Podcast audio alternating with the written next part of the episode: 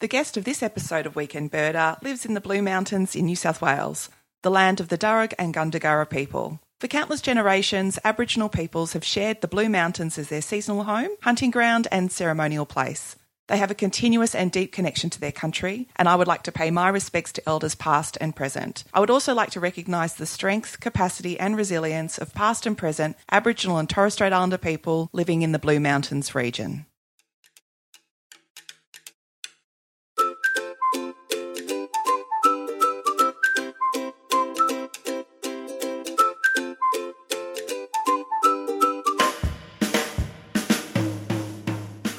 Welcome to Weekend Birder. I'm Kirsty Costa.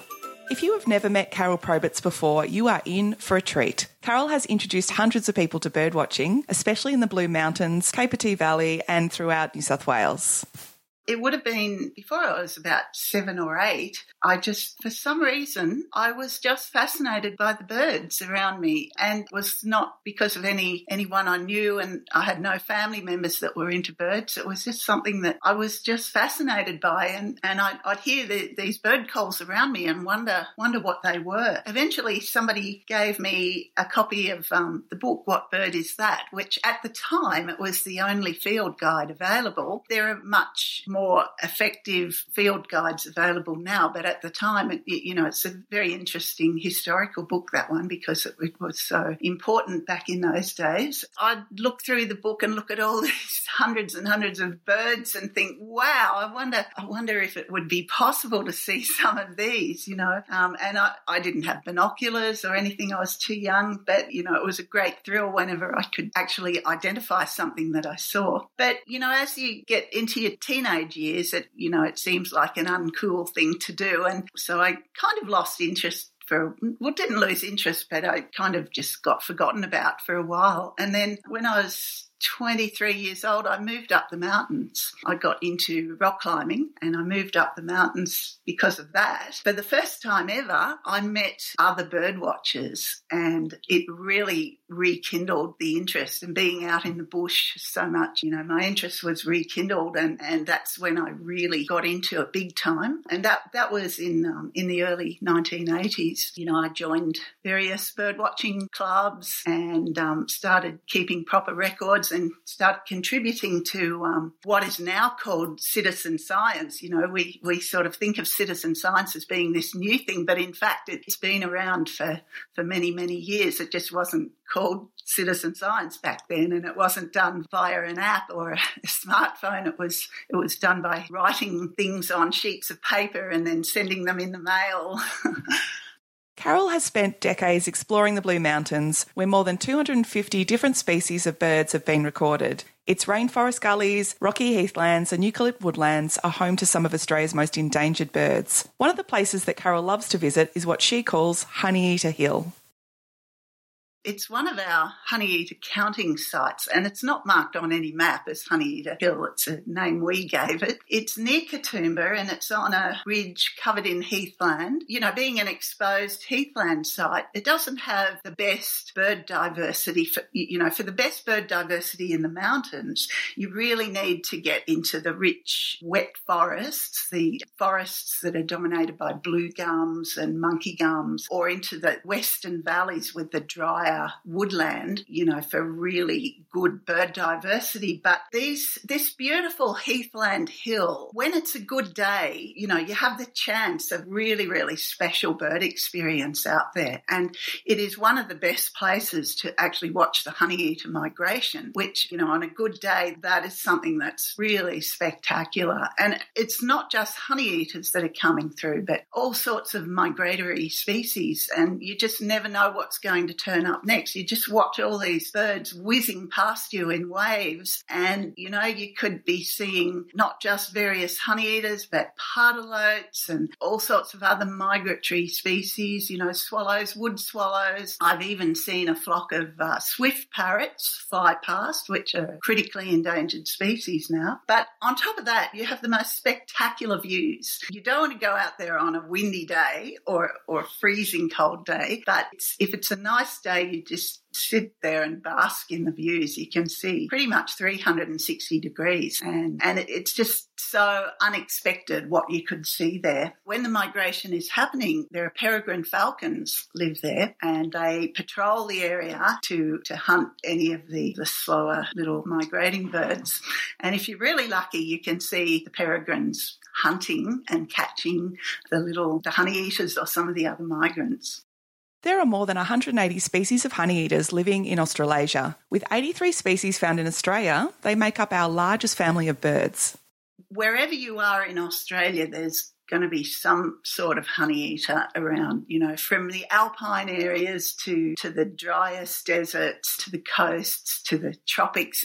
Everywhere in Australia, there's, there are some sorts of honey eaters. And they're so variable. They, they range from the tiny, tiny scarlet honey eater, which is about the size of a gum leaf, up to wattlebirds, which the largest wattlebird, the yellow wattlebird, which is 45 centimetres long. So, you know, it's pretty big size range They tend to be, you know, dominant, pugnacious birds in the environment. They, they're always squabbling with each other, chasing each other away from the best flowers. They're very agile, fast, you know, fast flying and able to hang upside down and very acrobatic birds. But the word honey eater is actually a bit of a misnomer. They don't eat honey. They, they do eat nectar, nectar from flowers, but to various degrees. So some of them relied very largely on nectar and others less so, all honey eaters also feed on insects in addition to nectar and things like insect secretions. So that's things like lerps and honeydew and fruit at times. So, you know, they have actually quite a wide variety of food. But you've got birds like the little um, eastern spinebill and the scarlet honeyeater and the, the iconic critically endangered regent honeyeater, which are birds that rely very much on nectar. So that nectar is a, a major part of their diet. And then ranging to birds, honeyeaters like brown-headed honeyeater, for example, which which is you know insects are a much more a much bigger part of their diet. So yeah, a really really variable group, but very important ecologically because they're major pollinators of uh, a lot of our flowers in Australia. So you know some of the features that distinguish honeyeaters, they have a brush-like tongue. So if you imagine a little paintbrush that they can um, move in and out of their bill, so it can extend beyond the tip of the bill, which they use that to gather up the nectar out of the flowers. They all have a, a slightly down curved bill. It might be long and thin, or it might be shorter and thicker, but it's always slightly down curved. And another thing about them is that when you're identifying them, it's often the features on the face that you use to identify. And you mentioned that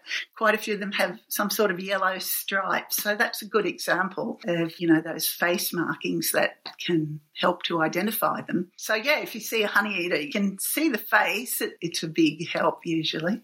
A way to identify if a bird belongs to the honeyeater family is to look at its scientific name. Western science organises animals by classification, which is based on where they live, their anatomy, their behaviour, and other characteristics. Western science tends to use Latin or Greek to give every animal a unique scientific name so that people around the world can communicate about an animal no matter what they might call it in their local language. The scientific name of each bird is designed to tell you something about the bird's relationship with other birds. So, when you look up different honeyeaters in your favourite field guide, in an app you're using, or online, you will find that every species starts with Meliphagidae. Once you know this, you will discover that Myzomelas, spinebills, friarbirds, chats, miners, and wattlebirds also belong to the family of honeyeaters, and you will also discover that quite a few of these species migrate.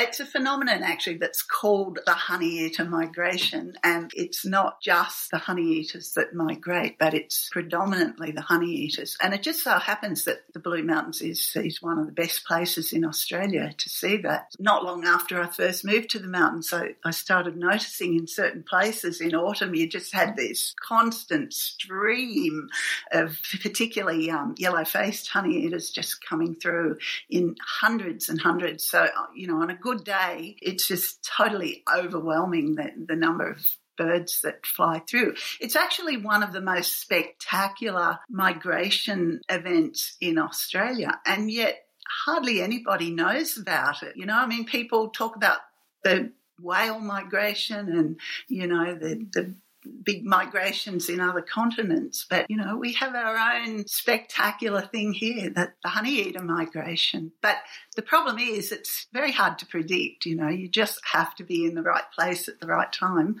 to see it about 12 years ago, we, our club decided that we would embark on a, a, program to monitor the numbers of the migrating honeyeaters at some of the, uh, the bottlenecks where they come through. As these birds fly north, um, sort of from their breeding areas to their winter feeding areas, they're generally going in a northward direction. And as they come to the Blue Mountains, they come up against these big vertical cliffs. So they're kind of funneled into the gullies. So all these masses of birds, they all get funneled in like a bottleneck into a narrow pass where they come up the cliffs. So if you stand in certain places at the tops of these gullies, you just get phenomenal numbers coming through. You know, it can be it can be absolutely breathtaking. So we embarked on a rather rather ambitious project of counting these birds and monitoring them. So uh, we've been doing that for over ten years now, and we we have over fifty volunteers that take part. It's all Blue Mountains residents that take part because of the way we do it, and because there's so much variation from day to day. We really need to count on lots and lots of days it's not something you can just come up and do on one day. It's so what we do is we have teams of people counting on a certain day every week for the six or seven weeks of the autumn migration. They do a 20 minute count on whatever day is their scheduled day. And if it's raining and wet, still have to count and you're likely to get no birds at all. You know, if it's if it's overcast, you might get a few, but if it's a really good day, you can get just thousands and thousands of birds. So, you know, it's worth persevering all those weeks just to, for the chance of having a good day. You know, some of our, our biggest counts have been over 4,000 birds counted in 20 minutes. So that's just, it's, if you can imagine like standing side a big motorway and counting the cars going past. It, it's a bit like that. They're just different birds all the time going past. They're all going past in the same direction. It's quite, quite exciting, really, to count them. So yeah, we've we've counted them for for over ten years now, and we've done one thousand four hundred counts on four hundred and seventy separate days. The idea is to monitor for any long-term changes in um, in their numbers. So, because there's so much variation from day to day and from year to year, it has to be a long-term project. Because only by doing this for a long time, for many years, it's the only way to really be alerted to any declines, any changes in their numbers, or to just see to try and work out any trends, try and work out what actually influences the numbers. I don't know about you, but I'm curious to know how Carol and her team count hundreds of honey eaters all at once. What we do is, you know, if they're coming through in small numbers, it's not too much of a problem. You just count count them as they go past. But once the numbers start to get bigger and they, are coming through faster, then we teach people to get a mental image of five birds. You count in fives, five, ten, fifteen, twenty and so on. And then if they get even more, then change to five, ten, and then you, you sort of get a mental image of that 10 birds. And so you're counting 10, 20, 30, 40, and so on.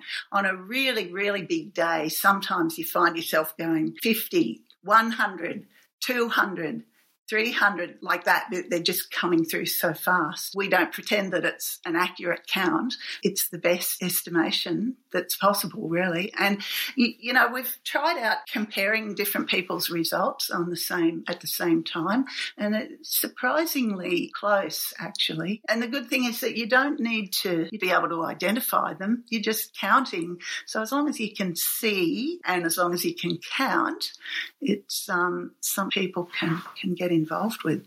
Yellow faced honeyeaters and white naped honeyeaters are the most common honeyeaters that Carol and her team see during their counts. So, where do they migrate and why do they migrate? So, they're migrating from their breeding areas. So, this is autumn, remember. So, they're finished breeding. So, they, they breed all along the, the tablelands and coastal areas of southeastern Australia. So, they're coming from their various breeding areas and they're going towards areas where there's good winter nectar. Okay, so they're generally moving north and their winter feeding areas is not necessarily the same each year. It depends where the best nectar is and where the best conditions are. So it might be the Banksia heathlands on the coast, it might be the Banksia heathlands in the mountains, or it might be the box ironbark woodlands inland um, sort of west of the mountains. So, you know, some years are more inland years and some years are more coastal years. Also, the, the swamp mahogany woodlands on the coast and the, the spotted gum is another one that attracts a lot of honeyeaters in the, in the winter. Yeah, just these various areas according to what's flowering best that year. The other thing to remember is that they're partial migrants. A lot of Australian birds are partial migrants. And what that means is that some of the population migrate and some of them don't yeah, it's just a certain proportion migrate. And that proportion may change from one year to another, which may explain why some years we get a really big migration and some years, like this year, very small migration.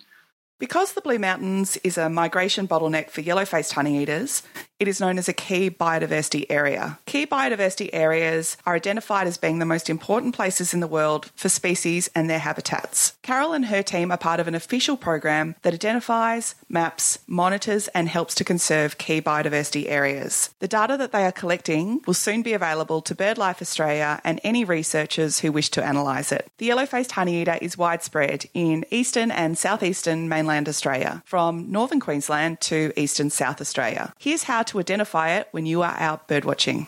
Size wise, most people are familiar with sparrows. It's comparable in size to a sparrow, but it's slightly longer, but that's because honeyeaters have longish tails. So the tail is a bit longer than the sparrow's tail, and the bill is a bit longer than the sparrow's bill. It actually weighs less than a sparrow. So to look at it at a glance, you'd think, oh, it's roughly sparrow sized, but it's got a smaller body and a longer tail. Apart from that, it's a fairly plain looking bird, just sort of grey brown, but it, with a lovely yellow stripe through the face. The amazing thing about them is just that the way they just move through in these massive waves, so many of them. And they have a little contact call, which it, it's such a cheerful little call. As they fly, they all kind of go chip, chip, chip, chip.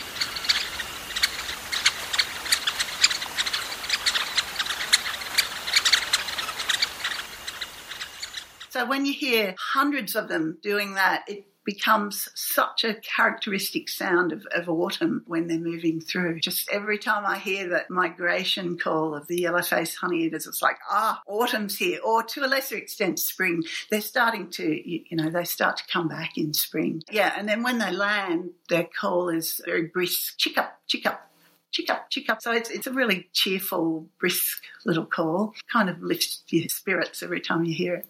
Carol recommends a good field guide and a good pair of binoculars as basic tools for watching honeyeaters and other Australian birds. The beauty of bird watching is that it really needs a minimal, a minimum number of tools. There's uh, very few things you really need. And I mean, these days, a lot of people, camera is their first tool, and that's fine. But I'm going to put forward a slightly different viewpoint here. I would suggest that the number one basic tool that you need is a good field guide. And by that I mean a book, a paper book. And there are several good ones available. But, you know, a field guide t- shows you all of the possibilities. If, if you're searching for something online, you might come across something that looks similar and it's easy to jump to the conclusion that that's what you've seen. But unless you've got a book with all the possibilities laid out next to each other, you can actually compare them all and, and work out which one it really is. So three or four really good field guides available at the moment. But the, the second tool, of course, is binoculars. And a lot of people these days go without binoculars because they have, you know, really good cameras or cameras with really powerful telephoto lens, you know, and it's great. I mean, I think it's fantastic that so many people getting into bird photography. It means that so many more people get interested in birds because it's such, such an addictive thing taking photos of birds and it seems so easy to take a photo of a bird and then work out what it is. I would suggest that everybody, even the keenest photographers, sometimes leave your camera behind. So don't take it with you all the time because it's really good exercise and really good experience to to watch birds without trying to photograph them. Just watch them. And if you've got binoculars, then all the better. Watch the way they move. Try and train yourself to look for the important features so that you can at least get an idea of what you're looking at in the field rather than having to rely on using a photo. I mean, one of the things with using a photo to identify birds is that, you know, you might have captured that bird at a weird moment. You know, sometimes birds are in funny positions or their feathers are fluffed up the wrong way or, or, they're facing the wrong way or they're in shadow and, and it kind of gives slightly wrong impression of what the bird looks like. I've actually seen photos that are quite deceptive. They look like one thing when they're actually another thing because nothing is as good as actually seeing the movement that the bird in all its moments, not just one moment, and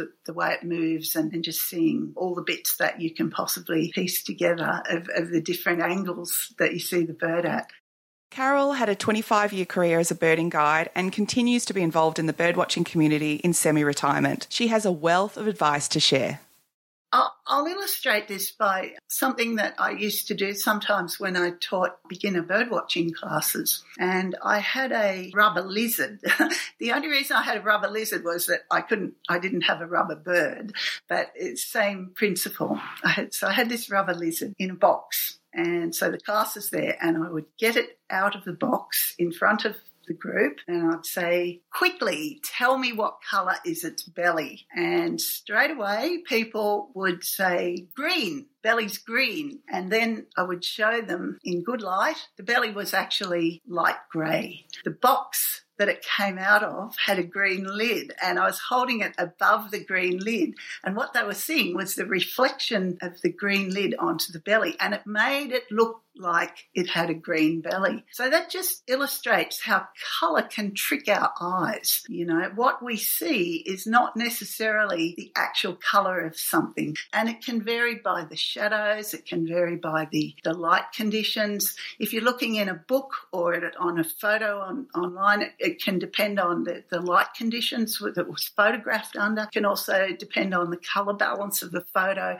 So often I hear people say, oh, they try and describe a bird to me and they say, Oh, what was it? It was kind of brown. It was sort of a light brown colour. And I suggest something and show them a picture and say, Oh, no, it was a, it was slightly different colour to that. Really, if you remember the, how deceptive colour can be, my advice is not to get too caught up in, in the exact colour of something, but instead what you should be looking for is, is field marks, which are distinct markings that most birds have. So it might be an eye stripe. A lot of birds have a pale eyebrow. It might be uh, striations on the throat or on the breast, which are striations are, are, little vertical stripes. Might be barring, which refers to horizontal stripes, which might be on the breast or on the tail. Might have a marking in the wing, little flash in the wing or uh, some spots on the wing, something like that. Any distinct markings can be a great um, field mark for identification. And of course, along with things like the shape of the bird and the bill, of course, which is very important,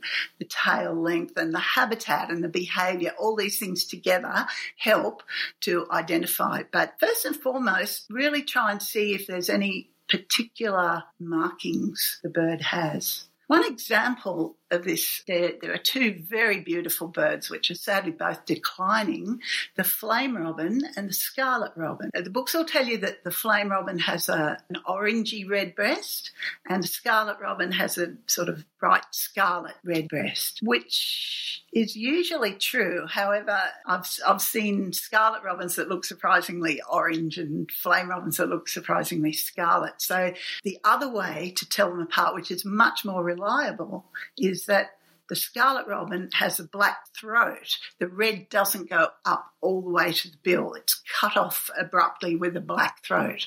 Whereas the flame robin, the red goes all the way up to uh, almost the beak.